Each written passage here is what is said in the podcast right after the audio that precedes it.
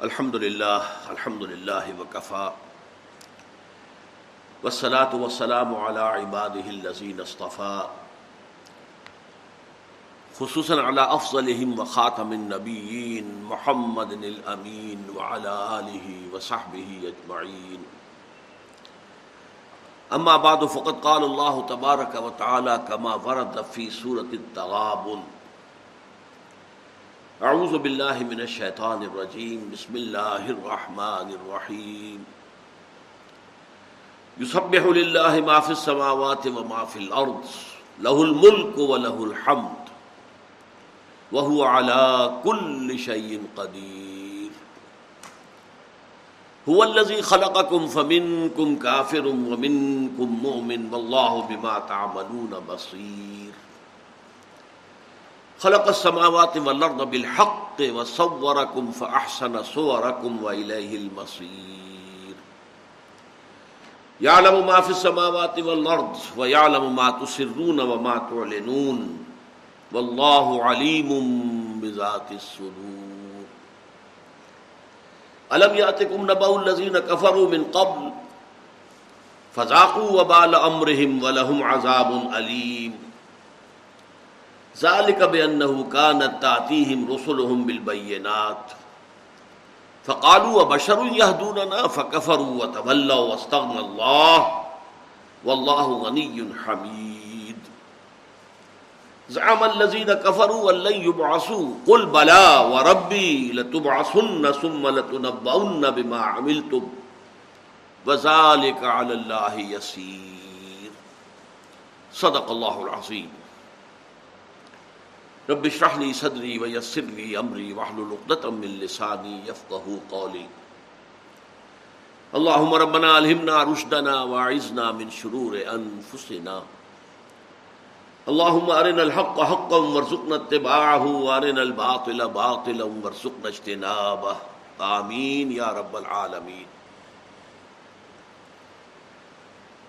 مطالعہ قرآن حکیم کے جس منتخب نصاب کا سلسلے وار درس ان مجالس میں ہو رہا ہے، اس کے ضمن میں یہ بات ذہن میں تازہ کر لیں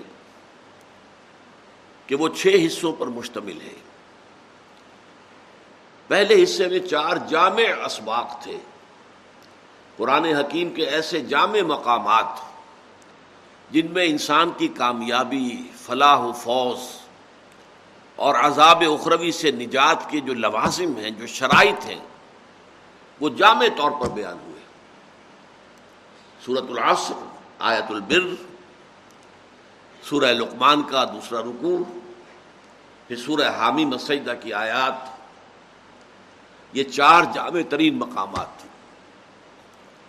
پھر ایمان کے مباحث شروع ہوئے، جن کے ضمن میں تین درس ہو چکے ہیں۔ سورت الفاتحہ پھر سورہ آل عمران کے آخری رکوع کی چھ آیات، پھر سورہ نور کا وہ رکوع جو آیات نور پر مشتمل ہے۔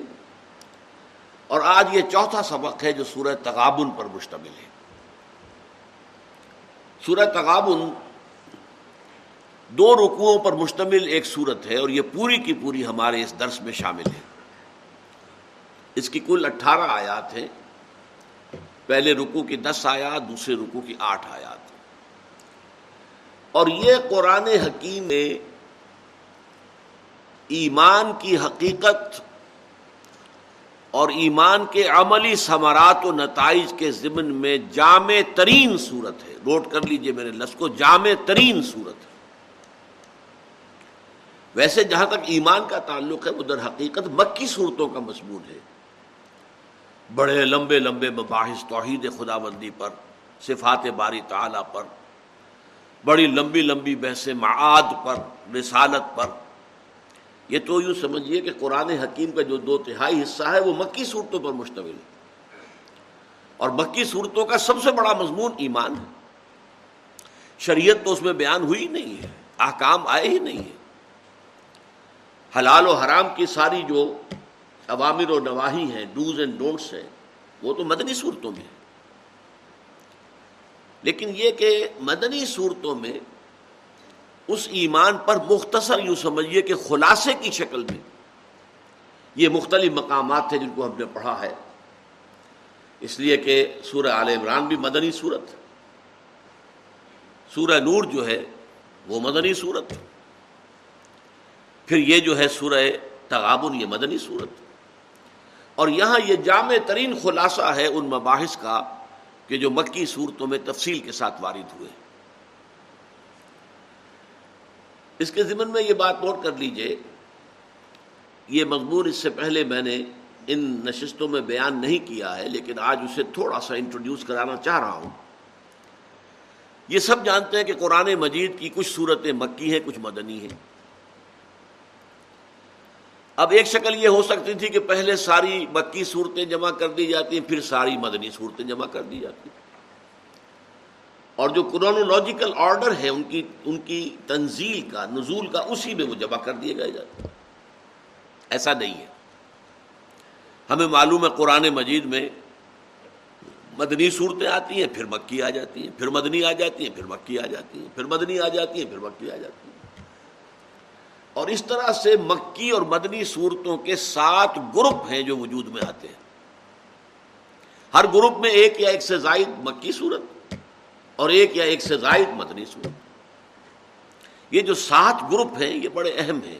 ہر گروپ کا ایک خاص مضمون ہے۔ اس کا تھیم، مرکزی تھیم، اس کا عمود ایک ہے۔ جیسے ہم کہتے ہیں، تصویر کے دو رخ تو اس مضمون کا ایک رخ جو ہے وہ مکی صورتوں میں آتا ہے اور دوسرا رخ جو ہے مدنی صورتوں میں آتا ہے۔ اب یہ نوٹ کر لیجیے کہ قرآن حکیم میں ابتدا میں آپ کو معلوم ہے کہ چار صورتیں مدنی آئی ہیں جو طویل ترین ہیں۔ سورت البقرہ، چالیس رکو سورہ آل عمران، بیس رکو سورہ نساء، پھر بیس رکو چوبیس رکو اور پھر سورہ معاہدہ سولہ رکو یہ طویل ترین صورتیں ہیں۔ اور شروع میں جمع ہے تقریباً سوا چھ پارے جو ہیں ان پر مشتمل ہیں۔ لیکن تعداد کے اعتبار سے تو چار ہی بنی۔ سورہ بقرہ، آل عمران، نساء معاہدہ چار۔ قرآن حکیم میں مدنی صورتوں کا تعداد تعداد کے لحاظ سے سب سے بڑا گروپ جو ہے، وہ ہے کہ جو ستائیسویں پارے کے آخر میں شروع ہوتا ہے سورہ حدید سے۔ اور پورا اٹھائیسواں پارا اسی پر مشتمل ہے۔ سورہ تحریم پر ختم ہوتا ہے اور یہ دس صورتیں پارا سوا پارا سورتیں دس۔ اور یہ صورتیں اس اعتبار سے قرآن مجید کی اہم ترین صورتیں ہیں کہ ان میں قرآن کے جو بنیادی مضامین ہیں، ان کے خلاصے دے دیے گئے۔ آپ کو معلوم ہے کہ لوگوں میں سہولت پسند لوگوں کی اکثریت ہوتی ہے، آسانی چاہتے ہیں۔ ایسے طالب علم زیادہ ہوتے ہیں جو خلاصوں سے تیاری کر کے امتحان پاس کرتے ہیں۔ پورے پورے ٹیکسٹ کو پڑھنے کی انہیں ان کو ہمت نہیں ہوتی کہ خلاصہ مل جائے۔ تو اللہ تعالیٰ نے بھی انسان کی اس فطرت کی کمزوری کو پیش نظر رکھا ہے کہ وہ مضامین کے جو قرآن حکیم میں طویل صورتوں کے اندر بہت طویل مباحث میں آئے ہیں، ان کے خلاصے، دس خلاصے جو ہیں صرف ایک صورت ہے، چار رکوؤں کی، پھر دو ہے تین تین رکوؤں کی، اور پھر سات ہے دو دو رکوؤں پر مشتمل، چھوٹی صورت ہے۔ اور ان میں مضامین آ گئے۔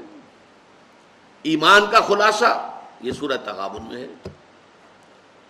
ایمان کی ایک ضد ہے کفر، اس کا سارا بیان مکی صورتوں میں ہے۔ لیکن ایمان کی دوسری ضد جو ہے اپوزٹ وہ نفاق ہے۔ سورہ تغابن سے پہلے سورہ منافقون ہے، کل گیارہ آئے ہیں۔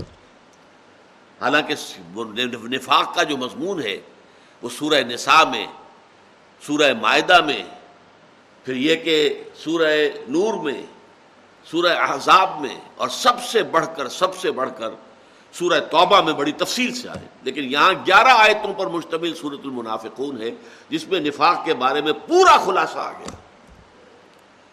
تو جیسے کہ عام ترتیب ہے کہ نفی پہلے ہوتی ہے اور اس بات بعد میں ہوتا ہے۔ لا الہ الا اللہ۔ اسے ہم کہتے ہیں ذکر نفی و اسبات نفی کیا ہے؟ لا الہ۔ اس بات کیا؟ الا اللہ۔ نہیں ہے کوئی معبود سوائے اللہ کے۔ تو اسی طریقے سے نفی جو ہے ایمان کی نفاق، اس پر جو خلاصہ صورت آئی ہے، وہ سورہ منافقون ہے۔ پہلے وہ آئی اور پھر اس کا کنٹراسٹ سائملٹینیس کنٹراسٹ ایمان۔ ایمان کی حقیقت، ایمان کے ثمرات، ایمان کے نتائج۔ ایمان ایک شجر طیبہ ہے، اس میں پھل لگتے ہیں۔ کون سے پھل لگتے ہیں؟ ایمان حقیقت ہو تو انسان کی سیرت و کردار میں، اس کے انداز فکر میں، اس کے احساسات میں کیا تبدیلیاں آنی چاہیے؟ ان موضوعات پر جیسا کہ میں نے عرض کیا، پھر یہ لفظ استعمال کر رہا ہوں، قرآن مجید کی جامع ترین صورت صورت تغابل اچھا اب یہاں جو ہے ایک عجیب ترتیب ہے۔ پہلے رکو کی دس آیات میں سے سات آیات میں ایمانیات ثلاثہ، توحید، ذات و صفات باری تعالی، اور ایمان بالرسالت، ایمان بالآخرت کا ذکر ہے نیریٹو فارم میں افرمیٹو انداز میں۔ پھر تین آیت، آیات میں بہت زوردار دعوت ہے، بس یہ تو حقیقتیں ہیں، پر مانو ان کو۔ تمہاری نجات کا دار و مدار اس پر ہے کہ ان حقائق کو تسلیم کرو، ان پر یقین کرو۔ دوسرے رکو کی آٹھ آیات میں سے پہلے پانچ آیات میں سمارات بیان ہوئے ہیں۔ ایمان کے کیا نتائج نکلنے چاہیے، کیا سمرات وجود میں آنے چاہیے، کیسے پھل لگنے چاہیے ایمان کے شجر طیبہ میں۔ اور پھر بقیہ تین آیات میں ان کو پورا کرنے کی زوردار دعوت۔ تو یہ ترتیب بھی بہت ہی کلیئر ہے، بہت واضح ہے سورہ تغابن کے اندر۔ بڑی صورتوں میں نظم کلام کو تلاش کرنا مشکل ہوتا ہے۔ لیکن یہ جو چھوٹی صورتیں ان میں انسان بڑی آسانی کے ساتھ پتہ چلا سکتا ہے انالائز کر سکتا ہے کہ کہ مضمون کن حصوں میں بٹا ہوا ہے اور ان میں کس طریقے سے مضمون تدریجن آگے بڑھ رہا ہے۔ بس یہ چیزیں تو تمہیدی طور پر سامنے رکھیے۔ اب آئیے ہم مطالعہ شروع کرتے ہیں۔ فرمایا یوسف اللہ معاف سماوات و معاف اللہ اللہ کی تسبیح کرتی ہے ہر وہ شے جو آسمانوں میں ہے اور ہر وہ شے جو زمین میں ہے۔ یہ بات اب نوٹ کر لیجیے کہ ان دس صورتوں میں جو سورہ حدید سے سورہ تحریم تک ہیں، پانچ صورتیں وہ ہیں جن کا آغاز تسبیح باری تعالی سے ہوتا ہے۔ پانچ کا بغیر کسی تمہید کے شروع ہو جاتا ہے۔ سورہ منافقون، اذا جا کل منافقون کالو نشد و نقل رسول اللہ۔ شروع میں کوئی تمہیدی مضمون نہیں ہے، تسبیح کا، حمد کا، کوئی ذکر نہیں۔ اسی طرح سورت تحریم، یا نبی لما تحرم ما احل اللہ لك تبتغي مرضات ازواجك براہ راست گفتگو شروع ہو گئی۔ لیکن پانچ صورتیں وہ ہیں جن کے شروع میں تسبیح باری تعالی کا ذکر ہے۔ اور اس میں بھی ایک عجیب ترتیب ہے، یہ قرآن مجید پر اگر اس طور سے انسان غور کرے تب سامنے یہ حقائق آتے ہیں۔ ایک انداز ہے سب بحل اللہ معافی سماوات والارض۔ ماضی کا سیگا آیا۔ اللہ کی تسبیح کرتی ہے، ہر وہ شے جو آسمان میں ہے اور زمین میں ہے۔ یہ سورہ حدید ہے۔ اس کے بعد سب اللہ معافی سماوات و معافی لرد اب یہ تاکید کا انداز بڑھ گیا۔ تسبیح کرتی ہے اللہ کی، ہر وہ شے جو آسمانوں میں ہے اور ہر وہ شے جو زمین میں ہے۔ ایک لفظ کا اضافہ ہو گیا۔ لیکن فیل ماضی۔ اس کے بعد ہم دیکھتے ہیں، دو صورتوں میں مظاہرے کا مفہوم آ رہا ہے۔ یو سب اللہ باف سباوات و ماف الارض، الملک القدوس العزیز الحکیم۔ سورہ جمعہ۔ یہ فعل مظاہرے سے شروع ہوا۔ سب یو سب یو سب اللہ معاف سماوات و معاف الارض لہ الملک و لہ الحمد۔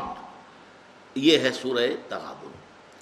تو ایک ہی تسبیح کے مضمون کو اس کے ایمفیسس کے اندر تدریجن ارتقا سب اللہ معاف سماوات و لرد سب اللہ معافی سماوات و معافی لرد یو سب لہو معافی سماوات و لرد یو سب اللہ معافی سماوات و معافی لرد یہ جو اسلوب ہے، اس میں جو تاکید کا ایمفیسس کا، تدریجی ارتقا ہے، اسے سامنے رکھنا چاہیے۔ اب پہلی بات سمجھیے، تسبیح کہتے کسے ہیں؟ تسبیح کرتی ہے، کیا مانی ہم کہتے ہیں سبحان اللہ سبحان اللہ سبحان اللہ یہ تسبیح ہے۔ اصل میں صبح یسبہ کا مادہ عربی زبان میں آتا ہے کسی شے کے تیرنے کے لیے۔ پانی کی سطح پر کوئی چیز چل رہی ہے، یہ تیر رہی ہے۔ خلا میں کوئی سیارہ جو ہے اپنے مدار میں حرکت کر رہا ہے، تیر رہا ہے، گرتا نہیں ہے وہ۔ اپنے اس مدار، اپنے اس لیول کو برقرار رکھتا ہے۔ اسی سے پھر اب فیل متعدی بنا، کسی شے کو تیرانا۔ سب بحال اللہ معاف سباوات اللہ کسی شے کو تیرانے کا، اللہ کو تیرانے کا مطلب کیا ہے؟ کہ اللہ تعالی کی ذات کے ساتھ کوئی ایسا تصور شامل نہ کر دیا جائے جو اس کے شان کے شایاں نہ ہو۔ گویا کہ ہمارا یہ کہنا، اللہ پاک ہے کس بات سے؟ ہر نقص سے، ہر عیب سے، ہر عجز سے، ہر احتیاج سے، ہر کمزوری سے، ہر ذوف سے پاک ہے۔ ورا الورا سم ورا الورا سم ورا الورا۔ یہ ہے تسبیح۔ کہ ذات باری تعالیٰ کے ساتھ کوئی ایسا تصور لاحق نہ ہو جائے جو اس کی شایان شان نہ ہو۔ سب بحال اللہ معاف سباوات والارض۔ کائنات کی ہر چیز تسبیح کرتی ہے اللہ کی، ہر چیز اللہ تعالیٰ کو اس کے مقام رفیع کے اوپر بیان کر رہی ہے۔ اور اس میں اتنا زور ہے، سورہ بنی سائل میں فرمایا تو سب میں ہو لہو سباوات سب ولرد و منفی ہن و ام من شعین اللہ یو سب ہو بے حمد ہی ولا کے لا تفقہ تسبیح ان کان حلیمن غفورا۔ ساتوں آسمان اور یہ زمین اور جو کچھ ان میں ہے وہ اللہ کی تسبیح میں لگے ہوئے کوئی شے نہیں ہے جو اللہ کی تسبیح اور حمد میں نہ لگی ہوئی ہو۔ وہ امن شعین اللہ یو سب ہو بے حمد ہی ولا کلّہ تفقہ نہ تصبیح لیکن تم ان کی تصویر کو سمجھ نہیں سکتے، جان نہیں سکتے۔ یہ کائنات کی سطح پر جو اللہ کی تصویر ہو رہی ہے کس معنی میں ہو رہی ہے؟ ہم تو کہتے ہیں سبحان اللہ سبحان اللہ سبحان اللہ۔ سبحان الملک القدوس، سبحان الملک القدوس، سبحان الملک القدوس۔ یہ ہماری تصویر ہے۔ کائنات کی ہر شے جو تصویر کر رہی ہے، وہ اس اعتبار سے کہ وہ اپنے وجود سے اس بات کا ثبوت دے رہی ہے کہ میرا پیدا کرنے والا ہر ذوف ہر احتیاج اس سے پاک ہے آلہ ہے، عرفہ ہے منسا ہے۔ جیسے دیکھیے کہیں کوئی تصویر لگی ہوئی ہو، تو وہ تصویر اپنے وجود سے گواہی دے رہی ہے کہ میرا مصور جس نے مجھے بنایا ہے اناڑی ہے یا ماہر ہے۔ اگر کوئی بہت اعلیٰ مصور ہے، بہت ماہر مصور ہے، تو اس کی تصویر اس کی تصویر کرتی ہے کہ میرا مصور جس نے مجھے پینٹ کیا ہے، وہ ماہر فن ہے۔ وہ کمال کے مرتبے پر فائز ہے اپنے اس فن میں۔ اسی طریقے سے کائنات کا ذرہ ذرہ گواہی دے رہا ہے۔ ہمارا پیدا کرنے والا، ہمیں چلانے والا، ہمیں وجود عطا کرنے والا، ہمیں برقرار رکھنے والا، وہ ہر عیب سے، ہر نقص سے، ہر ذوف سے، ہر کمزوری سے، ہر احتیاج سے پاک ہے آلہ ہے، عرفہ ہے، منزہ ہے، مبرہ ہے۔ یہ ہے کائناتی تصویر کائنات کا ذرہ ذرہ تصویر کر رہا البتہ اس میں ایک امکان اور بھی ہے جو آیت میں نے آپ کو سورہ بنی اسرائیل کی سنائی ہے۔ ولا لا تفقہ تصبیح تم ان کی تصویر کو نہیں سمجھ سکتے۔ جبکہ یہ تصویر جو میں نے بیان کی یہ تو ہماری سمجھ میں آ گئی کہ کائنات کی ہر شے اپنے وجود سے گواہی دے رہی ہے کہ میرا پیدا کرنے والا ایک کامل ہستی ہے۔ جس کے نہ علم میں کوئی کمی ہے، نہ حکمت میں کوئی کمی ہے، نہ اس کے قدرت میں کوئی کمی ہے، وہ کامل ہستی۔ تو یہ تو سمجھ میں آ گئی بات۔ قرآن کہہ رہا بلا کہ اللہ تفقہ نہ تصبیح تم ان کی تصویر کو نہیں سمجھ سکتے۔ اس کا کیا مطلب ہے؟ این ممکن ہے کہ اللہ نے ہر شے کو ایک زبان عطا کی ہو۔ اور وہ اپنی زبان میں اللہ کی تصویر بھی کر رہے ہو۔ سبحان اللہ سبحان اللہ کے مالا بھی جپ رہے ہو۔ این ممکن ہے۔ قرآن مجید سے یہ ثبوت تو ملتے ہیں کہ پرندے حضرت داؤد علیہ السلام کے ساتھ مل کر تصویر کرتے تھے۔ پہاڑ تصویر کرتے تھے جب حضرت داؤد علیہ السلام صبح کے اوقات میں in the small hours of the morning جنہیں آپ کہتے ہیں، جو تحجد کا وقت ہے، اس جب اللہ کے حمد کے ترانے الاپتے تھے، اس لیے کہ زبور جو ہے، جو حضرت داؤد کو دی گئی، وہ زبور کیا ہے؟ وہ حمد خدا بندی کے ترانے ہیں۔ مضمور۔ اور ان کو بہت ہی یوں سمجھیے کہ غنائیہ انداز کے اندر پڑھا جاتا ہے۔ اور حضرت داؤد کو اللہ تعالیٰ نے جو لہن عطا کیا تھا، ان کے گلے کے اندر جو ہے باقاعدہ ایک ساز اللہ نے پیدا کر دیا تھا۔ لہذا وہ جب اپنی اس کیفیت میں وجد کی کیفیت میں جب اللہ کی حمد کے ترانے الاپتے تھے، تو پرندے اور پہاڑ ان کے ساتھ شامل ہو جاتے تھے۔ یہ قرآن سے ثبوت ہے۔ پرندوں کی اپنی بولی ہے، اپنی بولی میں وہ اللہ کی تسبیح کرتے ہیں، پہاڑوں کی اپنی زبان ہے۔ اور اسی کا ذکر آیا ہے سورہ حامی مسجدہ کے اندر بھی۔ قیامت کے دن ہمارے اپنے ہاتھ ہمارے خلاف گواہی دیں گے، اے اللہ یہ بدبخت، تو نے مجھے اس کے حوالے کیا تھا، یہ مجھ سے غلط کام کرواتا تھا۔ ہمارے ہاتھ گواہی دیں گے۔ ہماری کھالیں ہمارے خلاف گواہی دیں گی اور ہم حیران ہو کر کہیں گے، میری کھال، میرے ہاتھ، میرے پاؤں، میری آنکھیں میرے خلاف گواہی دے رہی لیما شاہد تم علینا، تم کیوں ہمارے خلاف گواہی دے رہی ہو؟ تو وہ چیزیں کہیں گی ہمارے آزا کیا کہیں گے؟ انتقن اللہ الزی انتقا کل شے آج ہمیں بھی گویائی اور نطق عطا کر دیا اس ذات نے جس نے ہر شے کو گویائی عطا کی ہے۔ تو اس سے بھی معلوم ہوتا ہے کہ ہر شے کو اللہ نے کوئی گویائی دی ہے۔ ہر شے کو کوئی نطق عطا کیا ہے۔ اور وہ اپنی اسی گویائی کے مطابق اپنے اسی نطق کے مطابق اللہ کی تصویر کرتے ہیں۔ اچھا یہاں نوٹ کیجیے،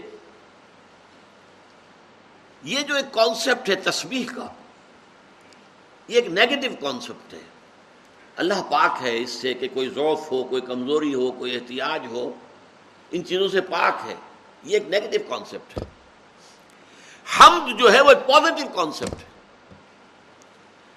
اللہ تعالی کی ذات تمام صفات کمال سے متصف ہے۔ تمام خوبیاں بتمام و کمال اس کی ذات میں موجود ہیں۔ ہمیں جو کچھ فیض حاصل ہو رہا ہے، اس کا منبع اور سرچشمہ ذات باری تعالی ہے۔ یہ پازیٹو سائڈ ہے اسی کا۔ اسی کو کہتے ہیں یہ نیگیٹو اور پازیٹو تصویر سبحان اللہ۔ اور ہم الحمد للہ سبحان اللہ میں اللہ تعالیٰ کی ذات کو ہر عیب سے، ہر نقص سے، ہر کمی سے، ہر ذوف سے، ہر احتیاج سے منزہ قرار دینا، اعلیٰ ورفا قرار دینا، مبرہ قرار دینا یہ تصویر ہے۔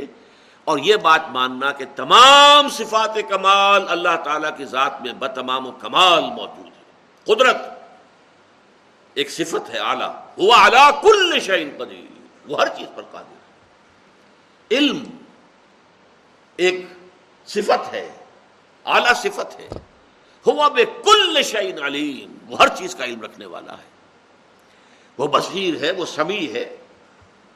تمام کمالات جو ہے اس کی ذات میں جمع ہے یہ حمد ہے۔ اب میں آپ کو ایک حدیث سنا رہا ہوں۔ یہ جامع ترمزی میں ہے۔ راوی ہے حضرت عبداللہ ابن عمر ابن العاص رضی اللہ تعالی عنہما۔ ان عبد عبداللہ ابن عمر ابن العاص رضی اللہ عنہما قال قال رسول اللہ صلی اللہ علیہ وسلم التسبیح نصف المیزان تسبیح سے میزان معرفت خدا بندی اس کا پرڑا آدھا بھر جاتا ہے۔ وہ الحمد للہ تملا ہوں اور الحمد للہ سے وہ پورا ہو جاتا ہے۔ آدھی معرفت ہے تسبیح، سبحان اللہ، اور آدھی معرفت ہے الحمد اس کی وجہ کیا ہے سوچ لیجیے۔ جہاں تک اللہ تعالی کی ذات کا تعلق ہے، ہم اسے نہیں جان سکتے۔ وہ ورا الورا سما ورا الورا سما ورا الورا ذات باری تعالی، ہم اسے نہیں جان سکتے۔ ہمارے فہم سے، ہمارے تصور سے، ہمارے تخیل سے، بعید از بعید بعید از بعید بعید از بعید۔ ورا الورا سما ورا الورا سما ورا اللہ تعالی کی ساری معرفت جو ہمیں حاصل ہوتی ہے صفات سے ہوتی ہے۔ اور صفات یا تنظیحی ہے سبحان اللہ۔ اللہ پاک ہے۔ ہر نقص سے، ہر عیب سے، ہر ذوف سے، ہر احتیاج سے۔ الحمد اور تمام صفات کمال اس کی ذات میں جمع۔ تو اب تسبیح ہو نصف المیزان، تسبیح سے میزان آدھی ہو جاتی ہے۔ وہ الحمد للہ تملا اور الحمد جو ہے، وہ اس کو بھر دیتی ہے۔ وہ لا الہ الا اللہ اور یہ کلمہ لا الہ الا اللہ جو ہے لیسا لہا دون اللہ حجاب حتی تخلص الیہ حتی تخلص الیہ یہ کلمہ تو ایسا ہے کہ اس کے اور اللہ کے درمیان کوئی حجاب ہی نہیں، یہاں تک کہ وہ اللہ تعالیٰ کی ذات تک پہنچ جاتا ہے۔ لا الہ الا اللہ اب آپ نوٹ کیجیے۔ ہمارا جو کلمہ سالس ہے، اگر وہ یاد کیے ہوں آپ نے، اول کلمہ طیب، پھر دوسرا شہادت، پھر تیسرا۔ سبحان اللہ والحمد للہ ولا الہ الا اللہ واللہ اکبر۔ ولا حول ولا قوت الا باللہ العلی العظیم۔ یہ در حقیقت یہ کلمات کیا ہے معرفت خداوندی۔ جس حد تک کہ وہ ہماری پہنچ میں ہے، ذات کو ہم نہیں جان سکتے قتل نہیں جان سکتے۔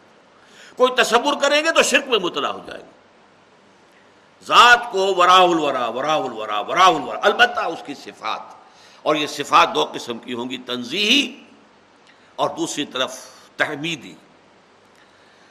یسبح للہ ما فی السماوات و ما فی الارض، تسبیح کرتی ہے اللہ کی ہر وہ شے جو آسمانوں میں ہے اور ہر وہ شے جو زمین میں ہے۔ لہ الملک بادشاہی اسی کی ہے۔ یہ جو لفظ ہے، لہو ملک سماوات والارض، سورہ حدید میں دو مرتبہ آیا ہے، ابتدائی چھ آیات کے اندر، دو مرتبہ۔ مدنی صورتوں میں اللہ تعالیٰ کی صفت الملک الملک القدوس السلام المومن، الملک بادشاہ، الملک القدوس السلام المومن المحمن العزیز الجبار المتکبر پہلا کیا ہے؟ الملک۔ یوسف اللہ ما فی السماوات و ما فی الارض الملک القدوس العزیز الحکیم۔ الملک، بادشاہ حقیقی وہ ہے۔ اس لیے کہ اللہ تعالیٰ کی ذات کا یہ پہلو، ایک ہے معبود، ہم نماز اس کی پڑھتے ہیں۔ لیکن ایک ہے وہ بادشاہ ہے، اس کا قانون ماننا ہوگا، اس کی حکومت قائم کرنی ہوگی۔ اگر کوئی بغاوت ہو گئی ہے، کوئی اور حاکم بن کر بیٹھ گیا ہے اور بادشاہ بن کر بیٹھ گیا ہے، اس کے خلاف جہاد کرنا تم پر فرض ہے کہ اس کی حکومت ختم کرو اور اللہ کی حکومت قائم کرو۔ یہ تمہاری وفاداری کا ٹیسٹ ہے۔ غیر اللہ کی حاکمیت پر مطمئن ہو کر بیٹھ رہے تو تم خود غدار ہو۔ آپ کو معلوم ہے، کسی ملک کا ایک جائز بادشاہ ہے، اس کے خلاف کسی نے بغاوت کر دی۔ اب رعایا میں سے جو لوگ باغیوں کا ساتھ دے رہے ہیں، وہ بھی تو سب باغی ہوئے نا۔ یہ کائنات جو ہے اس میں الملک اللہ ہے۔ لہو ملک سماوات والارض۔ آسمان اور زمین کی بادشاہی اسی کی ہے۔ یہاں اگر کوئی فرعون آ کر بیٹھ گیا کہ نہیں، میرا حکم چلے گا۔ علیہ سلی ملک و مصر۔ وہاں سے لنار و تجریب انتہا تھی کیا مصر کی حکومت میری نہیں ہے؟ اور یہ سارا آبپاشی کا نظام میرے کنٹرول میں نہیں ہے۔ آن دی منار کو فور سروے۔ میرا حکم چلے گا۔ تو یہ کون ہے؟ یہ اللہ کا باغی ہے۔ کوئی نمرود ہو، وہ اللہ کا باغی ہے۔ اور آج عوام بن گئے ہیں فرعون اور نمرود۔ یہ sovereignty popular sovereignty we are sovereign ہم جو چاہیں گے قانون بنائیں گے۔ ہم نہیں جانتے کیا اللہ کہتا ہے، کیا رسول کہتا ہے۔ کس کو اس نے حلال قرار دیا، کس کو حرام قرار دیا۔ ہماری ریپرزینٹیوس ان کو پورا اختیار حاصل ہے جو چاہے قانون بنائے۔ وہ زنا کے لائسنس جاری کریں they have the right they have the authority وہ دو مردوں کی شادی لیگلائز کر دیں دے ہیو دی رائٹ آج دنیا میں ہو رہا ہے۔ باقاعدہ ریکگنائز کی جاتی ہے شادی۔ دو مردوں کے مابین۔ ایک مرد کو شوہر کا سٹیٹس دیا جاتا ہے، دوسرے کو بیوی کا سٹیٹس دیا جاتا ہے۔ قانونی انداز میں۔ اتنی پرورشن دنیا کے اندر آ چکی ہے۔ اتنی فطرت انسانی مسق ہو چکی۔ اور وہ کس پر ہے؟ Popular sovereignty sovereignty belongs to the people no sovereignty belongs to Allah لہو ملک السماوات والارض تو الملک کا جو تصور ہے لہو الملک، بادشاہی اسی کی ہے۔ افحسب تم انما خلقناکم عبسا وانکم الینا لا ترجعون۔ فتعال اللہ الملک الحق. لا الہ الا ہوا. رب العرش الکریم. آخرت کے اس بات پر اللہ تعالیٰ کے ملک ہونے سے ثبوت لایا گیا. کیا تم یہ سمجھتے ہو کہ ہم نے تمہیں آبس پیدا کیا، بیکار پیدا کیا، تم ہماری طرف لوٹائے نہیں جاؤ گے؟ جبکہ اللہ تعالیٰ ملک الحق ہے، بادشاہ ہے. بادشاہ تو جزا و سزا دیا کرتا ہے، باغیوں کو سزا دیتا ہے. وفاداروں کو کھلاٹیں دیتا ہے، انعامات دیتا ہے۔ الملک الحق اللہ ہے۔ کیسے ممکن ہے وہ اپنے وفاداروں، اپنے فرما برداروں کو جزا نہ دے، بدلہ نہ دے۔ اور جو غدار ہیں، جو باغی ہیں، انہیں سزا نہ دے۔ کیسے ممکن ہے؟ افا حسب تو منما خلق ناکم ابا سمانکم الینا لا ترجعون۔ فتعال اللہ الملک الحق۔ وہ تو بادشاہ ہے، حقیقی۔ وہ لازمن اپنے وفاداروں کو جزا دے گا، بدلہ دے گا۔ کھلاٹیں دے گا، جاگیریں دے گا۔ ہر جنت ایک جاگیر ہوگی۔ اس کی وسعتوں کا ہم اندازہ نہیں کر سکتے، جو انسانوں کو ملنے والی ہے جنت۔ وہاں فرق مراتب کتنا ہوگا؟ ایک حدیث میں آتا ہے کہ ایک نچلے درجے کا جنتی اپنے سے اوپر والے درجے کے جنتی کو یوں دیکھ رہا ہوگا جیسے تم زمین پر بیٹھ کر ستاروں کو دیکھتے ہو۔ اتنا فرق و تفاوت ہوگا جنت کے مراتب کے اندر۔ یوسف اللہ معاف السماوات و معاف الارض لہ الملک و لہ الحمد۔ اب لہ الحمد تو میں گفتگو کر چکا ہوں۔ اسی کے لیے حمد ہے۔ ساری تعریف اسی کے لیے، سارا شکر اسی کے لیے۔ جو کچھ تمہیں مل رہا ہے، تمہارے وجود کے جو تقاضے پورے کرنے کے لیے ضروری اشیاء تم تک پہنچ رہی ہیں، ان سب کی سورس فائنل سورس ذات باری تعالی ہے۔ اسی کے احسانات ہیں۔ وہی خالق ہے وہی رازق ہے۔ اسی نے کائنات پیدا کیا، وہی مدبر ہے، یدبر اس امر من السماء الى الارض۔ اللہ تعالیٰ تدبیر امر فرماتا ہے۔ وہ ہوا اللہ کل شعین قدیر۔ یہ میں نے عرض کیا تھا نا کہ اللہ تعالیٰ کی معرفت جو ہے ہمیں صفات کے حوالے سے حاصل ہوتی ہے۔ اب صفات میں بھی دیکھیے ہماری کیا لمیٹیشن ہے۔ اللہ کتنا قادر ہے کتنی قدرت اس میں ہے؟ Can I have any concept of it میرا دماغ اتنا چھوٹا سا ہے۔ اللہ کی قدرت کتنی ہے؟ اس کا تصور میرے چھوٹے دماغ میں نہیں آ سکتا۔ ناممکن ہم فائنائٹ پیمانوں سے سوچتے ہیں۔ ان فائنائٹ کا تصور ممکن نہیں ہمارے لیے۔ اللہ کتنا قدیر ہے، ہم نہیں جانتے۔ ہاں ہم ایک جانتے ہوا اللہ کل شعین قدیر۔ ہر شے پر قادر۔ کوئی شے بھی اس کی قدرت کے دائرے سے باہر نہیں ہے۔ کسی بھی چیز کے بارے میں اگر تمہارے دل میں خیال ہو گیا، اللہ یہ کیسے کر سکتا ہے؟ معلوم ہوا کہ اللہ تعالیٰ کی معرفت تمہیں حاصل نہیں ہوئی۔ فعال یرید یا فالو ما یشا وہ جو ارادہ کرتا ہے، کر گزرتا ہے۔ جو اس کی مرضی ہوتی ہے۔ وہ اس کو روب عمل لے آتا ہے۔ وہ اعلیٰ کل شعین قدیر۔ وہ ہر چیز پر قادر ہے۔ اور یہاں خاص طور پر اس میں اشارہ ہے۔ اصل میں یہ ابتدائی چار آیات جو ہیں اس کی، اس میں ذات و صفات باری تعالیٰ کی بحث ہے بہت عمدہ۔ اسی میں گندھی ہوئی جو ہے بحث وہ ہے معاد آخرت کی۔ آخرت کے ذمن میں بھی سب سے بڑی بات یہی آتی ہے نا، کیسے پیدا ہو جائیں گے جب مر جائیں گے، مٹی ہو کر مٹی میں مل جائیں گے، ہماری ہڈیاں بھی گل سڑ جائیں گی۔ ہے ہاتھ ہے ہاتھ بات ہوا دو یہ انہونی بات ہے، انہونی بات ہے، نہیں ہو سکتا۔ یہی ہے نا، کیسے ہوگا؟ یہ در حقیقت نفی کس بات کی ہے؟ وہ ہوا اللہ کل شعین قدیر، کی نفی ہو گئی۔ اگر اللہ کی قدرت سے یہ بعید ہے، تو اللہ ہر شے پر قادر نہیں ہے پھر۔ وہ اللہ ہی نہیں ہے جو ہر شے پر قادر نہ ہو۔ لہذا یہاں اس کا تعلق اس سے بھی ہے۔ باقی جیسا کہ میں نے عرض کیا کہ صفات باری تعالیٰ کے ذمن میں بھی مثلا اللہ سمیع ہے، سنتا ہے اللہ۔ کتنا سنتا ہے؟ کیا میں اندازہ کر سکتا ہوں؟ کیسے سنتا ہے؟ کیا میں سمجھ سکتا ہوں؟ ہم تو یہ جانتے ہیں کہ ہمارے کان کے اندر ایک ڈرم ہے، ہوا میں جو ساؤنڈ ویوز آتی ہیں، وہ جا کر اس ڈرم کو چھیڑتی ہیں۔ اس سے آگے مڈل ایئر کے اندر ایک میکینزم ہے۔ پھر انٹرنل ایئر میں جا کر پھر وہ انٹرپریٹ ہوتی ہیں دماغ میں جا کر۔ یہ ہمارا سننے کا پروسیس ہے۔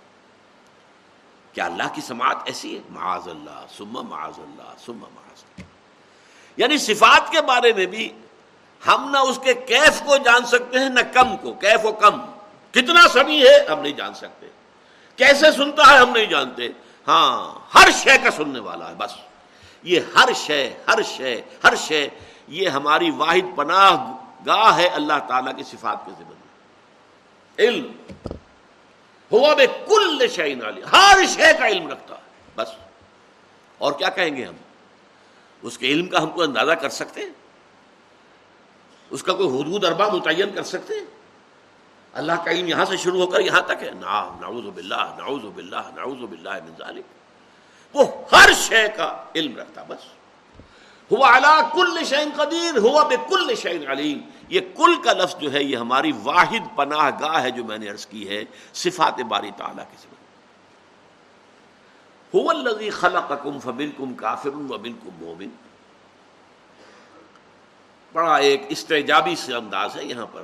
جیسے آپ اردو میں کچھ چیز لکھیں، پھر آگے اس میں ایک الف سا کھڑا کر کے نیچے ایک نقطہ لگاتے ہیں سائن آف ایکسکلیمیشن بڑی عجیب بات ہے۔ الذي وہی ہے جس نے تم سب کو پیدا کیا۔ تمام انسان اسی کی مخلوق ہے فمنکم کافر ومنکم مومن لیکن تم میں سے وہ بھی ہیں کہ جو اس کا کفر کرتے ہیں، انکار کرتے ہیں۔ اس کی شخصیت کے بارے میں گھٹیا تصورات رکھتے ہیں اور اس کے مد مقابل بنا دیتے ہیں۔ شریک کر دیتے ہیں اس کے ساتھ، اس کی خدائی میں۔ فمن کم کافر ومن کم مومن اور تم میں سے ایسے بھی ہیں جو واقعی ایمان رکھتے ہیں، مانتے ہیں، اللہ کی معرفت انہیں حاصل ہے۔ وہ توحید پر قائم ہے وہ شرک سے بچتے ہیں۔ واللہ بما تعملون بصیر اور جو کچھ تم کر رہے ہو، اللہ اسے دیکھ رہا ہے۔ بڑا پیارا انداز ہے یہاں۔ پہلے تو یہ کہ اگرچہ پید مخلوق سب اللہ کی ہے کافر بھی، مومن بھی، منافق بھی، صادق الایمان بھی، سب کس کی پیداوار ہے؟ اللہ تعالیٰ نے پیدا کی۔ اب یہ اپنے اپنے طرز عمل ہیں جو اختیار کیے، کوئی کافر ومن کم کافر ومن کو مومن۔ لیکن اللہ تمہیں دیکھ رہا ہے کا کیا مطلب ہے؟ اس کا تمہیں بدلہ ملے گا۔ تمہارا جو حق ہے وہ تمہیں پورا دے دیا جائے گا۔ جیسے ہم کہتے ہیں نا کبھی، ہم ہم تمہارے طرز عمل کو دیکھ رہے ہیں۔ کیا مطلب ہے اس کا؟ تم ہماری نگاہ میں ہو، یہ نہ سمجھنا کہ ہمیں معلوم نہیں ہے تم کیا کر رہے ہو۔ اس میں ایک دھمکی مزمن ہے، دھمکی۔ تمہارے غلط کاموں کا پورا پورا جو ہے تمہیں سزا مل جائے گی۔ ہم تم سے غافل نہیں ہیں۔ We know what you are doing کیا مطلب؟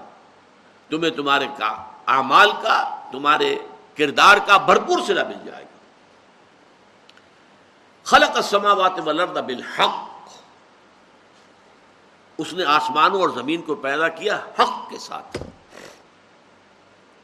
اب اس کا کنٹراسٹ یاد کر لیجیے جو سورہ عال عمران میں آیا تھا۔ ربنا ما خلق تحاظا باطلا۔ اے رب، تو نے یہ سب کچھ بیکار پیدا نہیں کیا، بے مقصد پیدا نہیں کیا۔ اس کے برعکس بات کیا ہوئی؟ یہ حق کے ساتھ پیدا کیا، یہ پرپز فل کریشن ہے۔ یہاں ایک گھاس کا پتا اور گھاس کا تنکا بھی بغیر کسی مقصد کے نہیں۔ ہے everything is serving some purpose تو اللہ نے تمہیں ایسی تو نہیں پیدا کر دی؟ یہ کوئی کھیل نہیں ہے، یہ رام کی لیلا نہیں ہے۔ اس نے کوئی کھیل اور تفریح تباہ کے لیے اور اپنی ہابی کے طور پر تمہیں پیدا نہیں کیا ہے۔ خلق السماوات والارض بالحق۔ آسمانوں اور زمین کو اس نے پیدا کیا حق کے ساتھ۔ نتیجہ خیز اور نتیجہ تو تبھی نکلے گا۔ جبکہ تم میں سے جو لوگ نیکوکار ہیں، انہیں ان کی نیکی کے پورا پورا بدلہ ملے، جزا ملے۔ اور جو شریر ہیں بدماش ہیں باغی ہیں، غدار ہیں، انہیں ان کے طرز عمل کی پوری پوری سزا ملے۔ خلق السماوات والارض بالحق وہ سب فاحسن سورکم اور دیکھو، تمہاری نقشہ کشی کی ہے اللہ نے۔ اور کس قدر عمدہ نقشہ کشی کی ہے۔ انسان کے آسا اس چہرے میں آنکھیں ناک جس طرح سیٹ کی گئی ہیں، جس طرح دونوں آنکھیں مل کر ایک بائی نوکولر جو ہماری ویژن آتی ہے۔ یہ تو اب فزیولوجسٹ سے پوچھیے سورکم فاحسن سورکم بہترین تصویر کشی کی ہے تمہاری۔ وہ المسیر اور اسی کی طرف لوٹ کر بھی جانا ہے۔ ربنا ما خلق تحاظا باطلا سبحانہ کا فقر عذاب النار۔ اے رب، ہمارے تو نے یہ سب کچھ بیکار، بے مقصد پیدا نہیں کیا۔ ہمارے اندر نیکی اور بدی کا شعور تو نے پیدا کیا ہے، تو یقیناً اس کے نتیجے نکلیں گے۔ گندم از گندم بے رویت جو سے جو لہذا المسیر اور اسی کی طرف تمہیں لوٹ جانا ہے۔ کس لیے؟ مجازات کے لیے، حساب کتاب کے لیے، جزا و سزا کے لیے۔ چوتھی آیت۔ اور یہ اللہ تعالیٰ کی صفت علم پر قرآن مجید کی عظیم ترین اور جامع ترین آیت ہے۔ اللہ کی صفت علم کو تین انداز میں بیان کیا ایک ہی آیت میں۔ یا علم معاف سماوات والارض۔ وہ جانتا ہے جو کچھ آسمانوں میں ہے اور زمین میں ہے۔ کیا کوئی چیز باہر رہ گئی؟ نہیں۔ لیکن ڈائمنشن ایک اور ہے۔ ایک اور بودھ ہے۔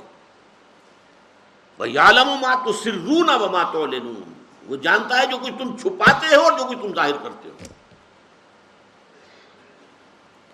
کوئی چیز تم نے اپنے دماغ، دل کے اندر روک کے رکھی ہوئی ہے، چھپا کر رکھی ہوئی ہے۔ لوگوں کے سامنے نہیں لا رہا ہے۔ لوگوں کے سامنے کچھ بیان کر رہے ہو تمہارا اپنا موقف ہے۔ اللہ جانتا ہے جو کچھ کے تم چھپا رہے ہو اور جو کچھ کے تم بیان کر رہے ہو۔ ابھی ایک تھرڈ ڈائمینشن بھی ہے۔ وہ اللہ علیم ذات صدور اللہ تو سینوں کے اندر جو چیز مخفی ہے، اس کو بھی جانتا ہے۔ اب یہ تو صرف رون کے علاوہ کوئی شے ہوئی نا، ورنہ تو ریپیٹیشن ہو جائے گی۔ ریپیٹیشن جو ہے وہ تو کسی کلام کا حسن نہیں ہوتا، عیب ہوتا اس پر میں بہت عرصے غور کرتا رہا۔ پھر یہ نقطہ کھلا کہ دیکھیے، ہماری علم کی ایک ڈائمنشن وہ بھی ہے جسے ہم خود نہیں جانتے، جسے ہم کہتے ہیں subconscious mind what is lurking in your subconscious mind جیسے سانپ ہوتا ہے نا پھنیر اور وہ پھکارے مار رہا ہو. ہمارا سب کانشیس مائنڈ جسے ہم خود بھی نہیں جانتے. ہم نے اگر کسی چیز کو جان بوجھ کر چھپایا ہے، تو وہ تو ہم جانتے ہیں جس کو ہم چھپا رہے ہیں we know it subconscious mind وہ ہے جسے ہم خود نہیں جانتے.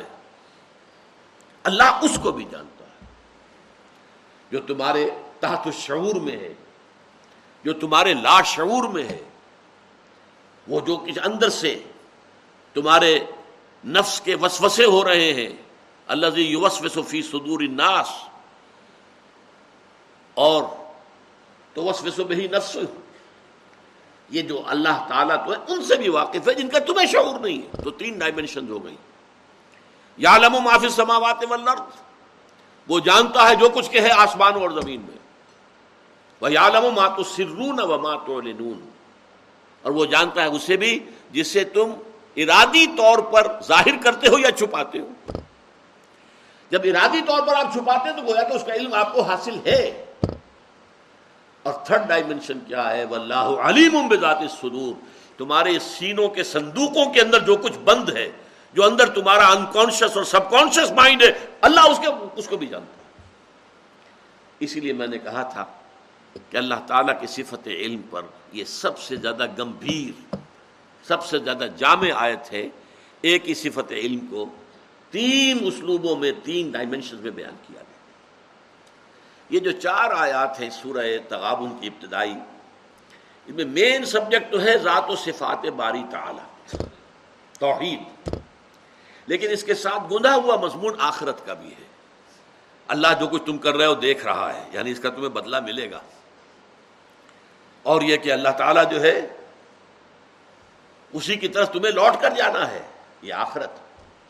تو معاد اور آخرت کا مضمون بھی اس توحید کے مضمون میں گندھا ہوا، لپٹا ہوا ان چار آیات میں موجود ہے۔ بارک اللہ علی ولکم فی القرآن العظیم۔